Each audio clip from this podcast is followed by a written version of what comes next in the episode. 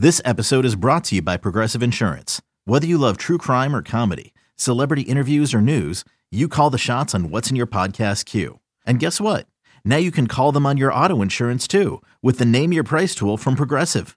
It works just the way it sounds. You tell Progressive how much you want to pay for car insurance, and they'll show you coverage options that fit your budget. Get your quote today at progressive.com to join the over 28 million drivers who trust Progressive. Progressive Casualty Insurance Company and Affiliates. Price and coverage match limited by state law. Blitz is defined as a sudden, savage attack. It is indeed all this. The effect is sure. The premise is simple. It's a basic, primal confrontation, man to man. No excuses are offered, none accepted. Welcome to the latest edition of Longhorn Blitz with horns247.com. Looks like a radio station. Now, here are your hosts, lifetime Longhorn Rod Babers, Pure athlete, yeah. I transcend race, hombre. Matt Butler, I don't talk, man. I back it up. And we are chock full of that, man. Damn right. and Jeff Howe. It's still real to me, damn it. And that's the bottom line, because Stone Cold said so. If you're gonna blitz, come strong, but don't come at all. Coming strong with another edition of Longhorn Blitz with Horns 24 7. I am Jeff Howe. Thank you so much for listening, however you're doing it, wherever you're doing it from. We just thank you so much for being a part of the presentation. And you can get every episode of Longhorn Blitz by just going to wherever you get your podcasts and searching Horns 24 7. Click the subscribe button to get every episode of the flagship State of Recruiting and Longhorn Blitz, which drops each and every Tuesday at 7 a.m. on your preferred podcast provider. Let me bring in the rest of the team that will be alongside for this latest adventure, this latest presentation of the Blitz. He is the master of the soundboard, the drop machine extraordinaire, our lead research analyst on Longhorn Blitz and a daily fantasy guru. He is Matt Butler. How are you, sir? Doing great, man. How about you? I'm good. You getting ready for the NBA playoffs? Oh yeah, man. Looking forward to this last week, and then yeah, playoffs are gonna be wild. What you guys don't know is that Matt's color coded charts that he has throughout all the football season, it's just like that as he's getting ready. Uh, for the NBA playoffs to do his thing on the daily fantasy front. Uh, a man who he can talk daily fantasy, he could talk NBA playoffs, but we get him on here to talk college football because he is our lockdown corner here on Longhorn Blitz. A lifetime Longhorn, 2002 UT All American, 2002 semifinalist for the Jim Thorpe Award, fourth round draft choice of the New York Giants back in 2003. Spent his NFL career with the Giants, Lions, Bears, Bucks, Broncos, and a year with the Hamilton Tiger Cats in the CFL. When he was done with football, he got himself back to Austin, Texas, and the 40 acres where he earned his degree.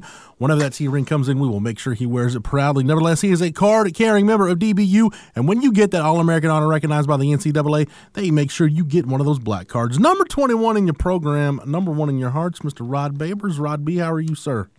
I'm good, man. I appreciate the intro as always. Thank you. That's what I'm here for. So we've got uh, we're in the off season, but uh, we've been doing this long enough. Those of you who have been with us, those of you who are new listeners, uh, we don't have any issue filling content. Uh, if we got through 2020, the 2020 off season, and had shows to fill, we could definitely do it this year in 2021. Gentlemen, uh, we do have to to get a little heavy to start this week's podcast, and there's no easy way to segue into this, so let's just go ahead and get it out there.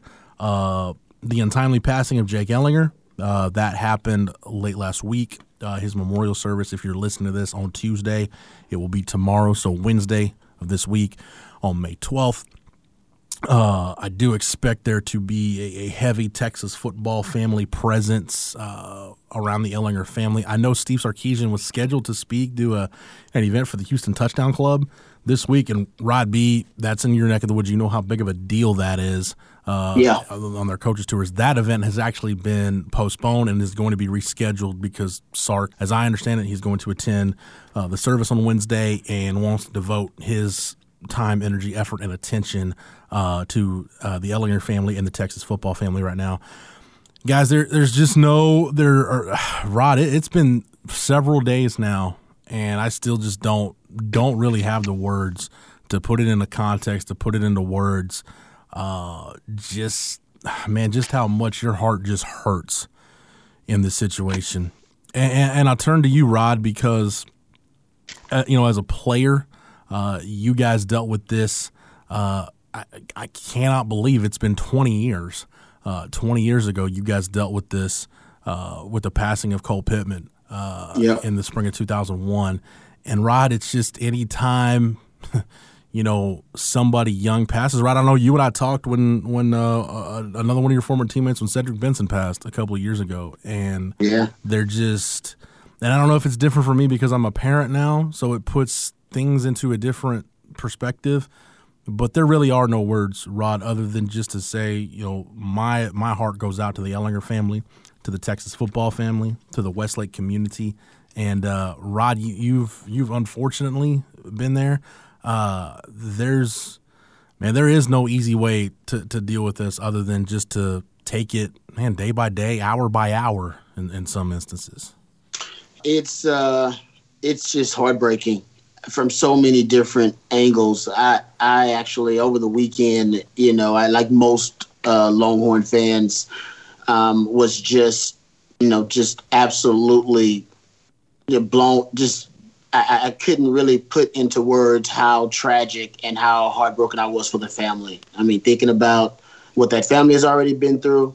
We all know the story um, of you know that family losing their patriarch at a young age for Sam and for Jenna, of course, losing a husband, but Sam losing his father. Um, Jake, same thing, um, and Morgan as well.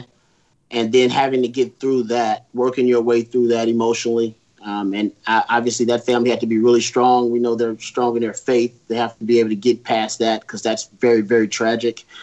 And then, you know, Sam, I'm sure at one point unfairly probably took upon his shoulders to be the man of the house.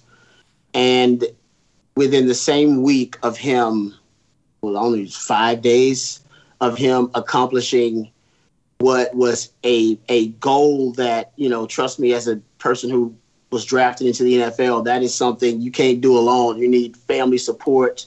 You need, uh, you know, somebody's got to take you to practice. Somebody's got to be just as devoted to to that goal as you are, and that family was devoted to that goal.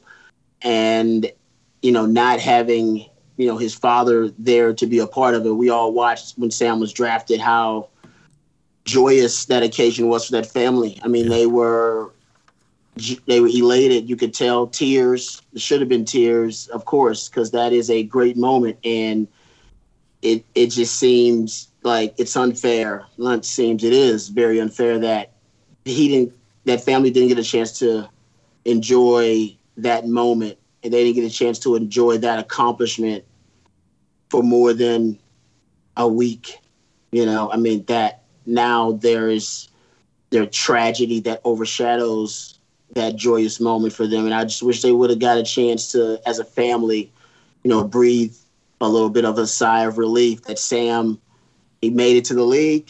Um, Jake's at Texas now, you know, where his dad would have wanted both of their his sons to be Longhorns. Jenna was probably getting back to life. Um, yeah, Morgan graduating, all that, you know, that kind of normalcy of getting back to it, and then having this type of tragedy hit. So I just don't really know what to say. I know it's it's something that it's on it's heavy on the hearts of a lot of Longhorn fans. So my thoughts and prayers with the family. I just keep thinking about the family. Um, I know it's a, the Westlake family too. I know they're a part of that, and the Longhorn family as the team. I've lost a, a teammate before, um, and that is really tragic. It's horrible. Um, and Mack Brown did a, a, a beautiful thing by allowing us to mourn and grieve together. He brought Cole Pittman's family around, his father around, um, and his his mom, and he you know he, he allowed them to grieve with us, and that process I think allowed us to heal together.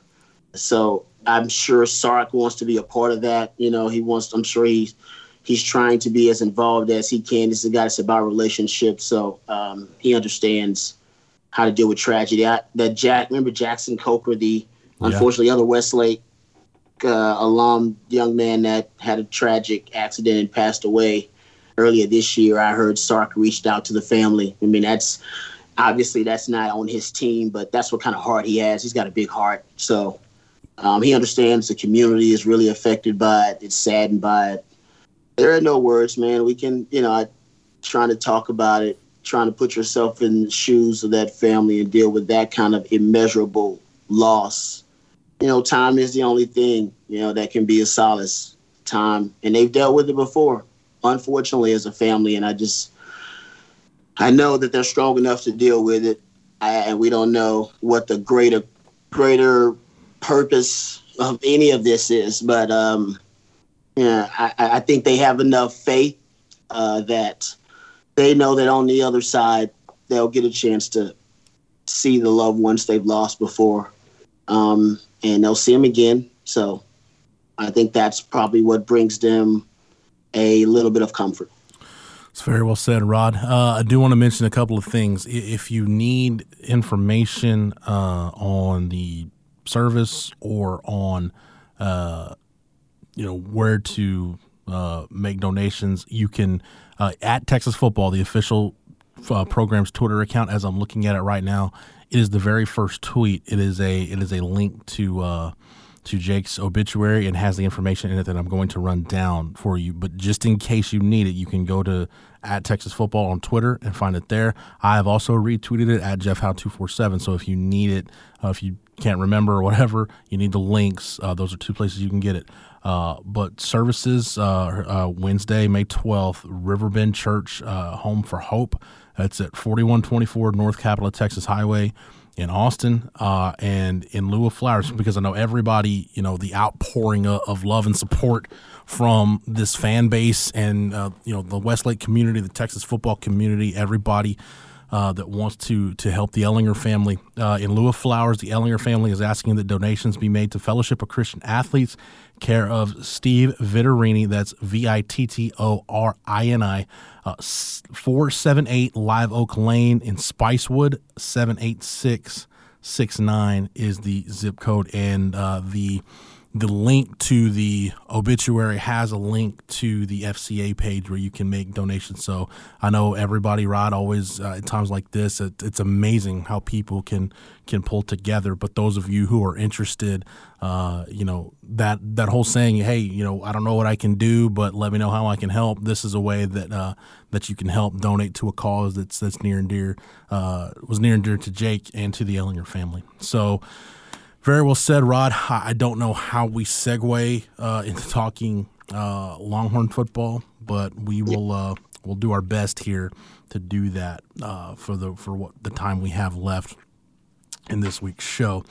Um, Rod, I, I do want to take this time as we segue into Longhorn football to commend you uh, and also Brad Kellner and Kevin Dunn, triple option with RBKD each and every weekday on the horn from three to seven.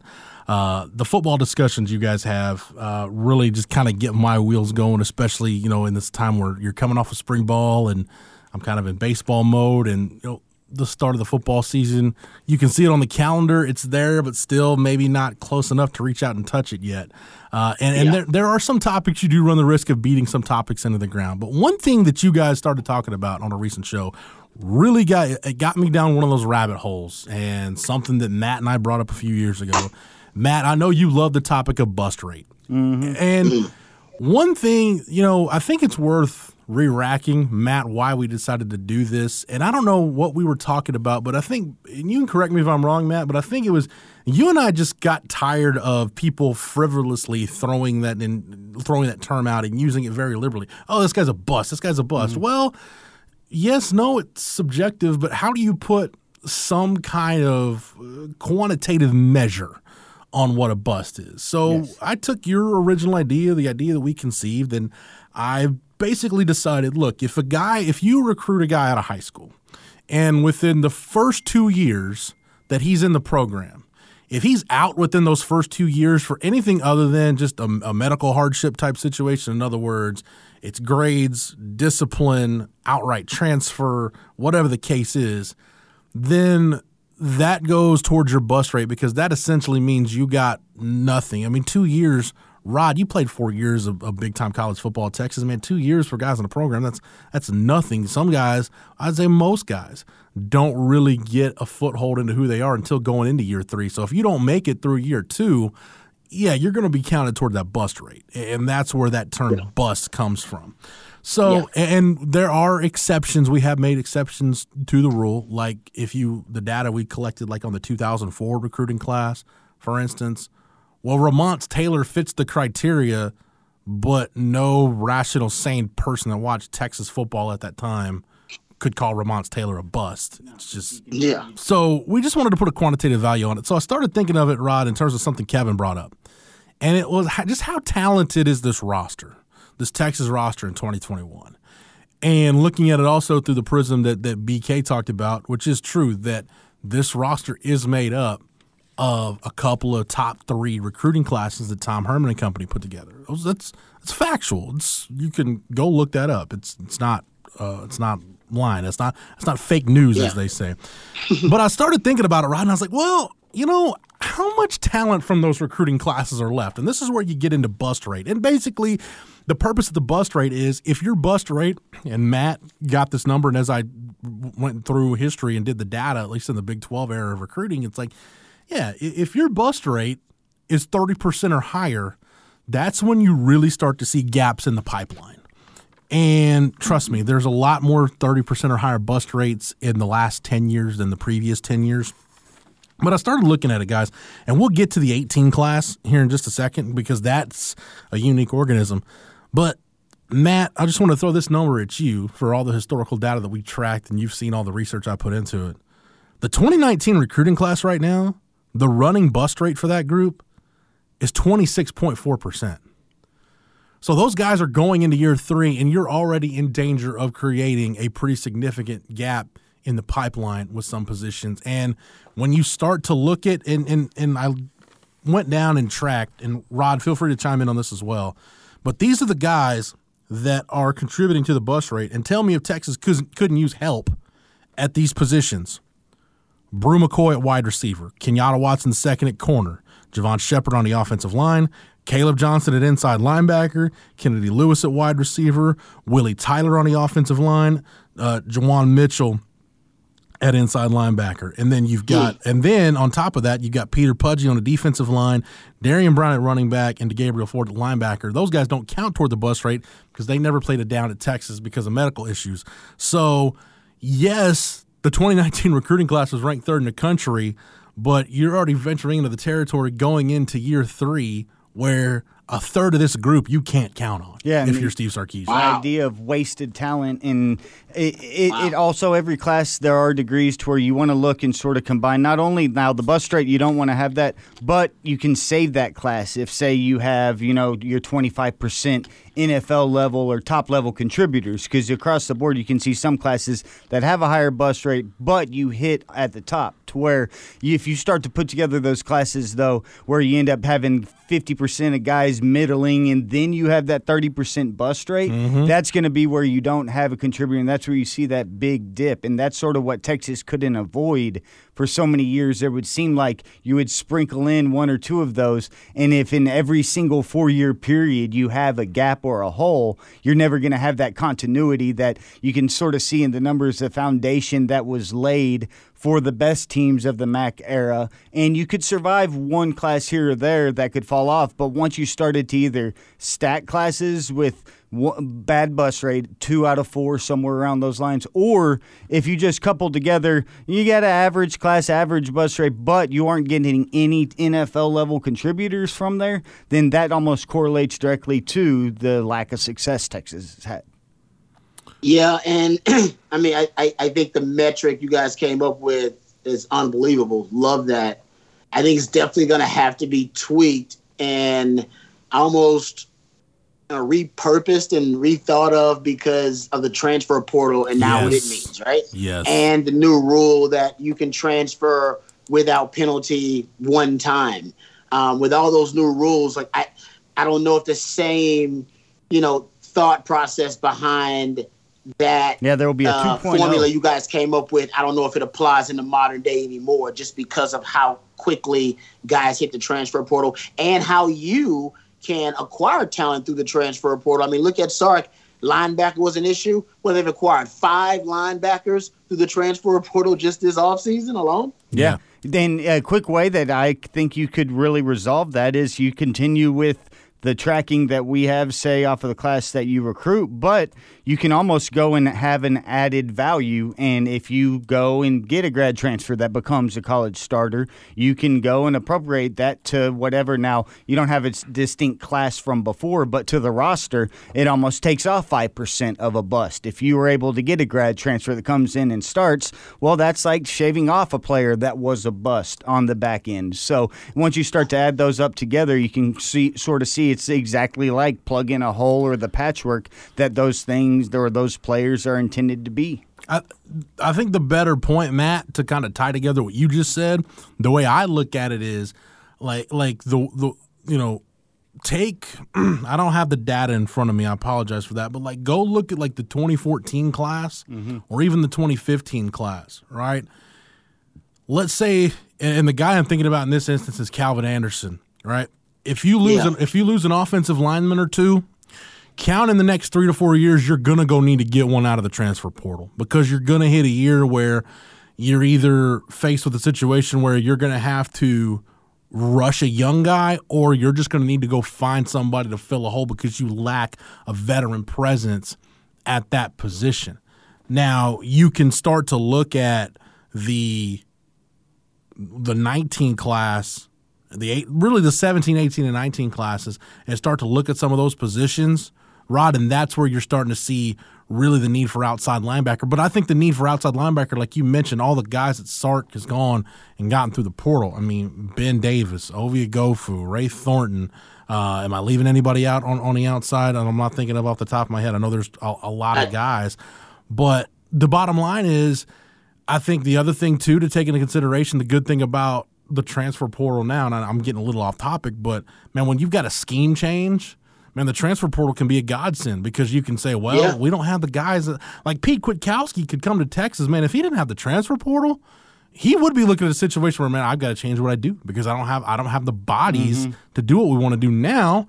Like you said, That's right? True. You can go load up on bodies in the transfer portal and bring them in and say, okay, we don't have to take a guy like Ja'Tavion Sanders now and say, well, you have to go play defense because we just don't have bodies over there, and we need you to go learn how to play defensive end. Even though you're better position where you can help us too, you can help us on offense, but we really need help on defense.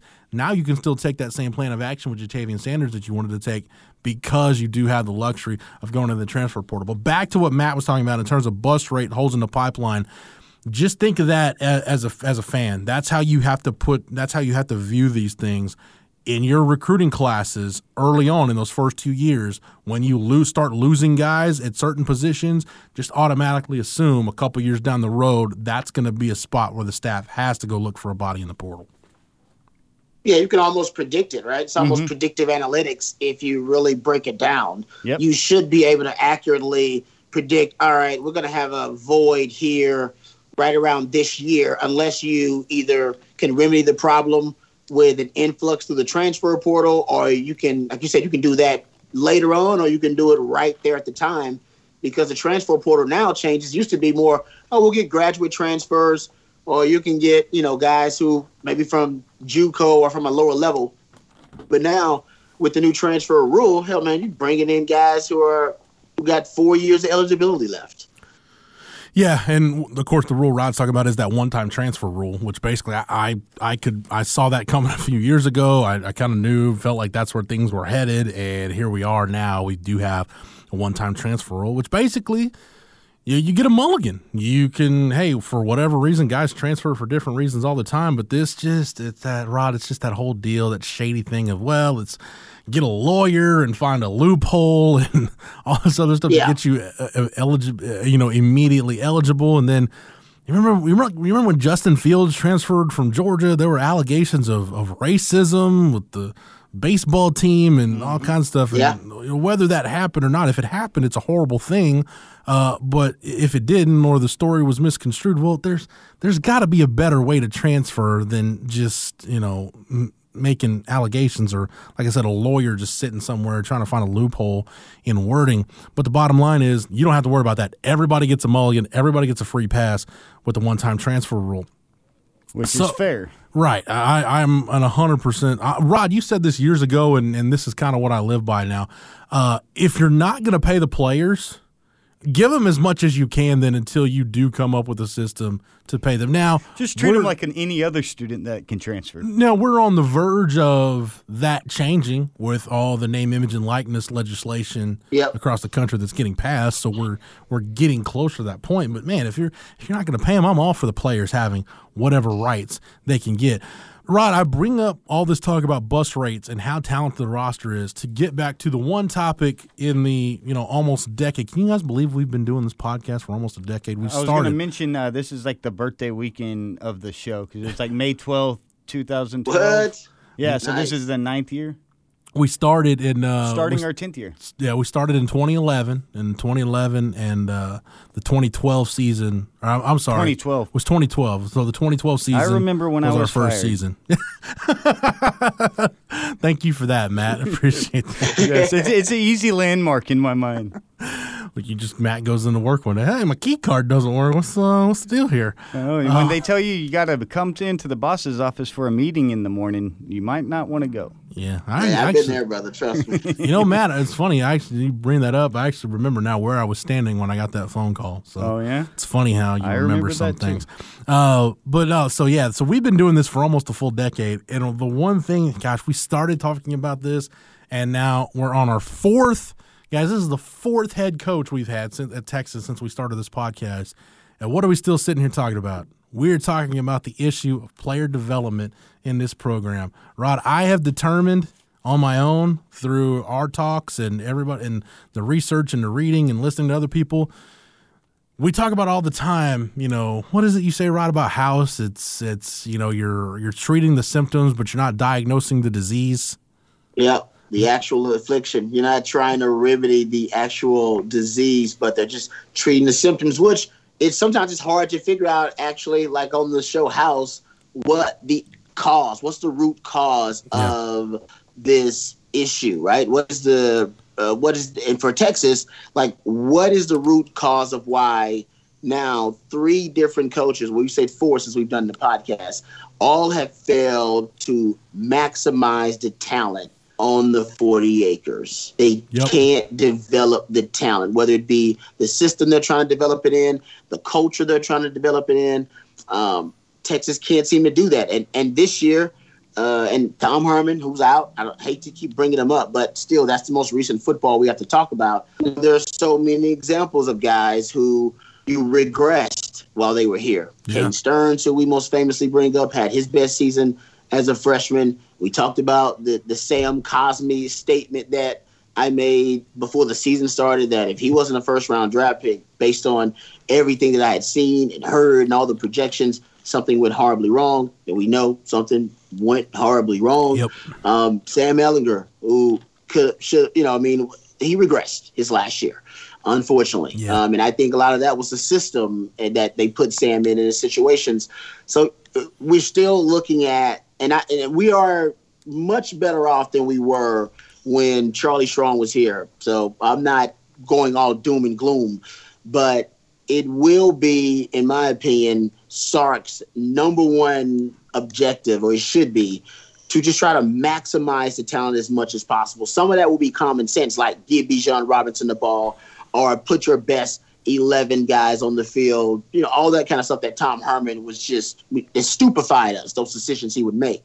Um, but also individually, individually developing these players so that they can meet not only the expectations, but also that they can actually be the best version of themselves as football players. We haven't really seen that. We've seen, you know, guys at times um, play really good football. We've seen it sporadically with players, but Texas has has yet to be able to maximize on a large scale most of the high caliber talent they're bringing in, and because of that, that that disconnect. Um, Texas is right now in a subpar program. But it it's one of those deals, Rod. Uh, we figured out what the disease is. I think after all these years, we finally figured out what the disease is. The disease is you you're me- mediocre at best in terms of developing the talent you get. compared compared to other schools across the country that get like talent. There's almost a decade worth of studies. And Chris Hummer, I know, is getting ready to, to update his at 24 7 Sports after the latest NFL draft. And Chris does, Oh, yeah. Chris does He a does really good job. Tracking, tracking development rate.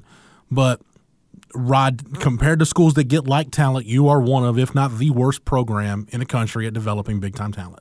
Period. especially Period, in the Power end of. Five. Like, yeah, I totally agree. Yeah, Yeah. among the elites. Yes. I pulled up the bus rates for some of those classes in 09, 42.9, 13, 46.7, and 16, 39.3. So those were sort of like you can see every fourth year, third or fourth year, you have a crater of a class that can bog you down. And like you mentioned, uh, I guess the 19 class now in the 20s, and then you had a decent foundational class with the 18, but you just want to make sure that you don't have one of those cratering classes when you're in the upper 30s to 40s like you were in 9, 13, and 16. And the seven, I- and the, and the seven, sorry, up sorry, Rod, go ahead. Latest one. This was from 2020, so obviously it's not the 2021 one. But uh, and and by his tracking, by by his tracking, from this from 2011 to 2015, I guess those are recruiting classes that he tracked for that 2020 Some bad um, years. draft class. Texas is only Texas is only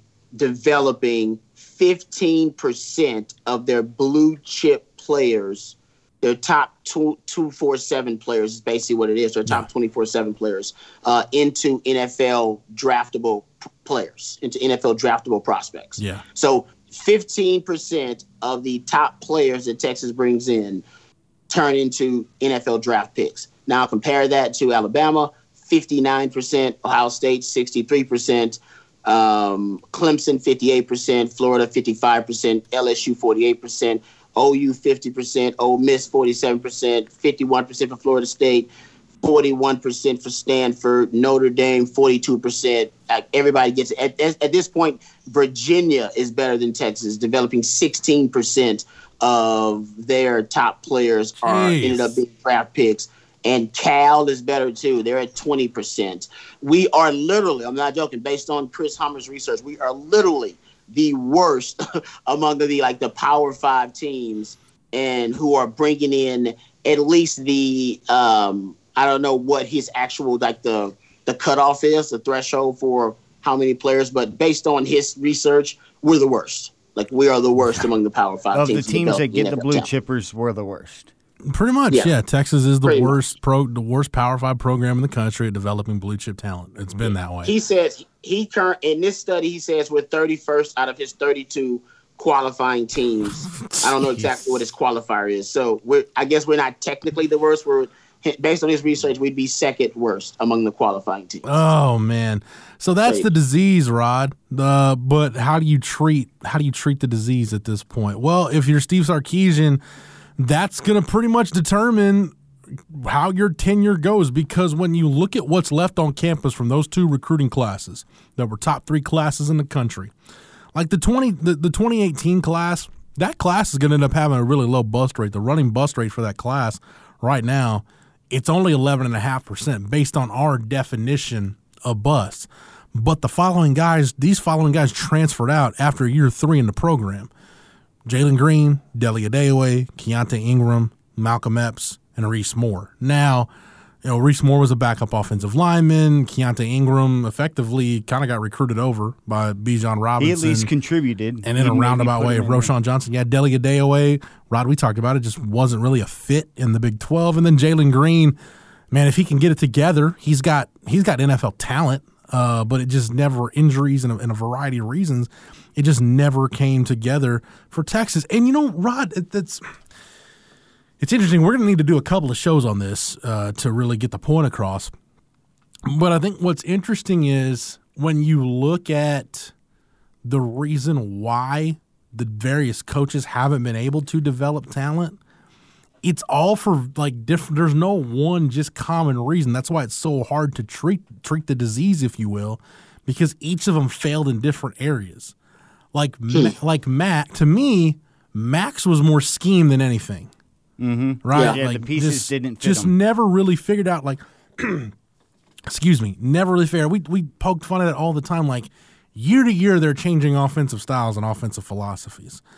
Uh, Charlie Strong's was, in my opinion, it was mismanaging A, the quarterback position, and B, he hired, quite frankly, initially a terrible coaching staff.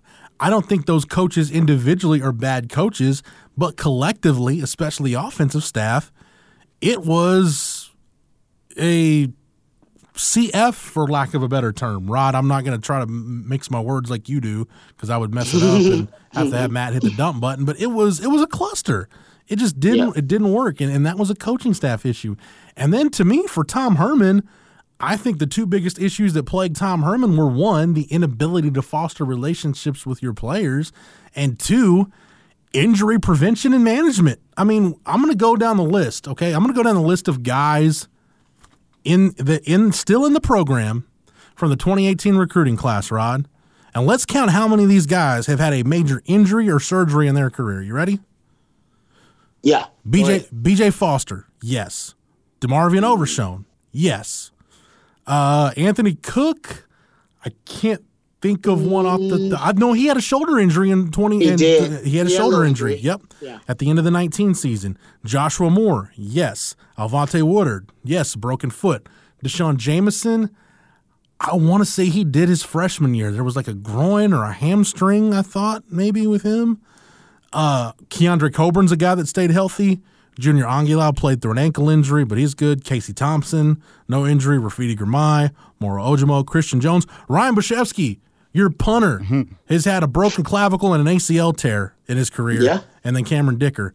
So Rod, that's that's almost all the guys I mentioned from the 18 class that are still on campus that have had some kind of major injury and or surgery in their career. Great point. Yeah, no, that's a, and that could be a number of things, right? That can be part strength and conditioning uh, program. That can also be a culture thing. We know Tom Mm-hmm. Herman was uh, is a lot of meathead at times, right? Aspiring Also some meathead. mince in there, but you know, if you you know if you didn't win the off season conditioning drills, you'd have to eat you know runny eggs and burnt toast and that kind of stuff, right? He was into some of those old school beliefs about football, um, and oftentimes I bet you know his teams could probably wear themselves out. I, it- you know, I bet the practices for Tom Herman, um, maybe they were too physical at times in terms of throughout the season.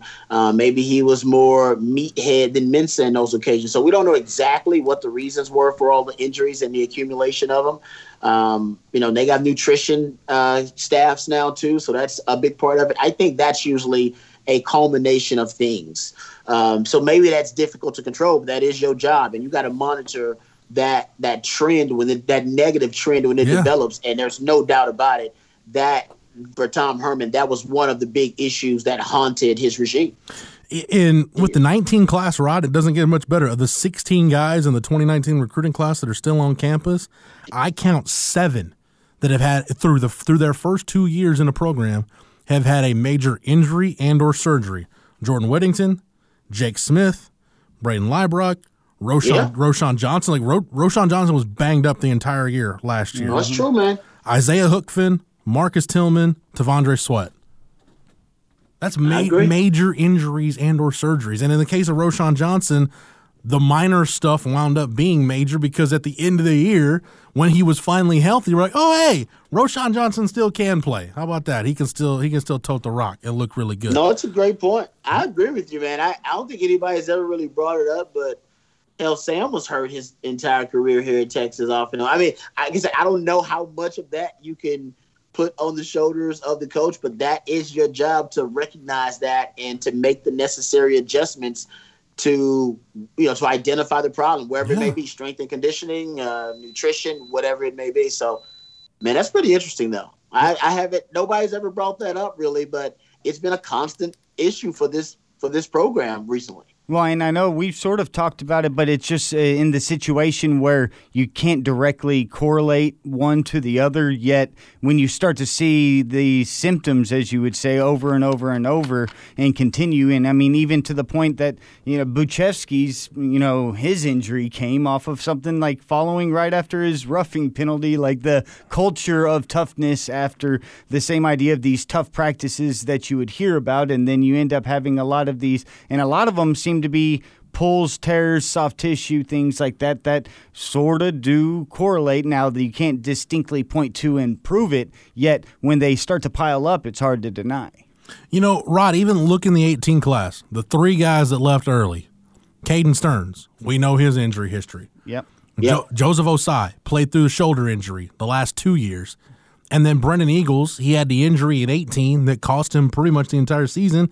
And then go back to before the 19 season, we were we were wondering if he was going to be available in the opener because he had to have uh, the arthroscopic surgery on his elbow to get some stuff cleaned up. Now some of that was from back in high school, but still, it stands to reason. Like, what are you? How do you just now realize that your one of your top wide receivers needs arthroscopic surgery three weeks before the start of the regular season? How is that not Yeah. caught in the spring? The same with DeMarvion Overs. And that's the training staff, man. That's on the training staff. That's, that's another issue. That's, that's another la- layer to it, man. Yeah, so maybe that's the like- training staff. That's like Demar- it- yeah, DeMarvion Overshown shoulder shoulder injury. How did T'Vondre Sweat get his shoulder surgery right after the bowl game, but yet DeMarvion Overshown apparently nobody figured it out. I guess the previous training staff didn't figure it out, and when Sark's guys took a look under the hood, they're like, "Oh, you, you need surgery," and that wasn't figured out until right before spring ball started. Well, and then the BJ Foster aspect when he couldn't lift an arm for half of the season, but it was something that he was constantly playing through, but also Shouldn't have been playing. Exactly. And, and if you look back, and some people may look, and I like that you brought up Sark and Alabama stuff. He's like, oh, well, look at Saban, look at those guys. He's like, no, those guys, it was like Tua broke his hip and Waddle broke his ankle. Those are bone snapping. That's a lot different than something that you're talking about that are more problematic things that can be caught by training staffs when it comes down to tissue or comes down to ligaments, things along those lines. So we'll continue to talk about it as we go forward. But Rod, to me, that's that's as big of an indictment on Tom Herman as anything, and that's part of your regime. You hire strength coaches, you hire a training staff, you hire a nutrition staff. Why are guys either a getting injured or b it like Matt said? It's not like we're talking about you know bro, tib fib fractures or anything like that. I mean, this is All of them aren't. like nerve damage and shoulders and mm-hmm. like guys getting need shoulder surgery. Like, wh- wh- what is happening over there? What are you What are Yeah, you doing? great point, man. Got, I mean, that's training staff, strength and conditioning staff, that's Culture. your nutrition staff, Culture, that's- yes, man. That's exactly. a practice, right? That's your practices. How do you how do your guys recover? How much time do they have to recover? Um, you know, when do you want to uh, wear your guys down, and when do you want to get the hard work in? How much time do you give them to recover so that they can be as fresh as possible for game situation? I mean, that's a, it's a lot to consider, uh, no question about it. But as a coach, that is yeah, that's part of the job. There, there no doubt about it. And yeah, man, it- it's that's that's troubling uh, for, for Sark considering the injury history of the team. You know, and that's a mentality that a lot of guys might have now too. You know, about what's the difference between an injury and what's the difference between being hurt. You play hurt all the time, but you can't play injured, um, and that's a culture thing as well that And- you got to yeah, implement. So Sark, man, Sark's got there's a lot of there's a lot of work to do because that's something that we haven't really got into, but that's something that's so multifactorial Mm-hmm. that I just don't even know where you start. I think bringing in, of course, they just say new staff overall um, is the best way to do it. But if it's something that's chronic that even starts to exist early on with Sark, then you know, then we'll know like, okay, then maybe it's something that lingered over from Tom Herman's tenure. And you brought it up there, though, Rod, but the idea of bad habit forming, because we would hear Herman talk a lot about guys and having to practice to get the time onto the field, you know, and wanted to make sure. But Yeah. if you're talking about that, then it may be actually making not only potential injuries come up, but performing i mean habits can be formed and it doesn't take long to perf- uh, to start a habit. And once you get a couple months of the same type of behavior that's your new normal and that's hard to break. So we'll keep talking about this topic of player development pretty much all off season because, like I said, I think this is the all the all the data suggests this is the disease that's been inflicting Texas football, and how do you remedy it? Good lord, as we talked about, there are a number of different ways you can look at it, and I'm not sure where you start, but we will do our best to analyze it as we go forward in the off season. Matt, thanks for everything, man. oh you're more than welcome Rod, we appreciate the time and the knowledge. Anytime, brother, anytime. I'm Sandra, and I'm just the professional your small business was looking for. But you didn't hire me because you didn't use LinkedIn jobs. LinkedIn has professionals you can't find anywhere else, including those who aren't actively looking for a new job but might be open to the perfect role, like me. In a given month, over 70% of LinkedIn users don't visit other leading job sites. So if you're not looking on LinkedIn, you'll miss out on great candidates like Sandra. Start hiring professionals like a professional. Post your free job on LinkedIn.com slash recommend today. For Matt, Rod, for everybody at the Austin Radio Network and the Horn, 1049, 1019 AM 1260, streaming on the Horn app and at hornfm.com, where you can hear Rod B each and every weekday on the triple option from 3 to 7. Shameless plug. You can also catch myself and Craig Way each and every weekday on Light the Tower from 10 to noon. And thanks to Matt, you can get all of our archives. Our classic interviews and shows are available on the Longhorn Blitz SoundCloud page. Yep, just type in Longhorn Blitz. Don't forget to search Horns 24 7 anywhere you get your podcasts and click the subscribe button to get every episode of State of Recruiting, the flagship, and Longhorn Blitz. And don't forget to leave us a five star review. For the Horn family, for the Horns 24 7 family, I'm Jeff Howe. Thank you so much for downloading and listening, and we will catch you again on the next episode.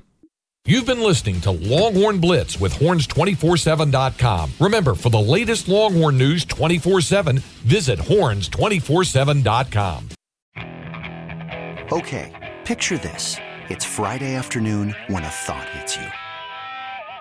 I can waste another weekend doing the same old whatever, or I can conquer it. I can hop into my all new Hyundai Santa Fe and hit the road.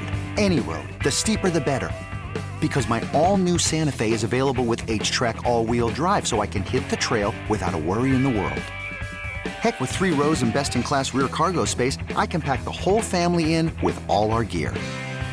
We've got available dual wireless charging for our phones, so we'll never lose touch with civilization, and we won't lose touch with the primordial power of Mother Earth.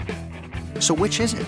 Waste the weekend or do something a little more epic? And conquer it in the all-new Hyundai Santa Fe. Visit HyundaiUSA.com or call 562 for more details. Hyundai, there's joy in every journey.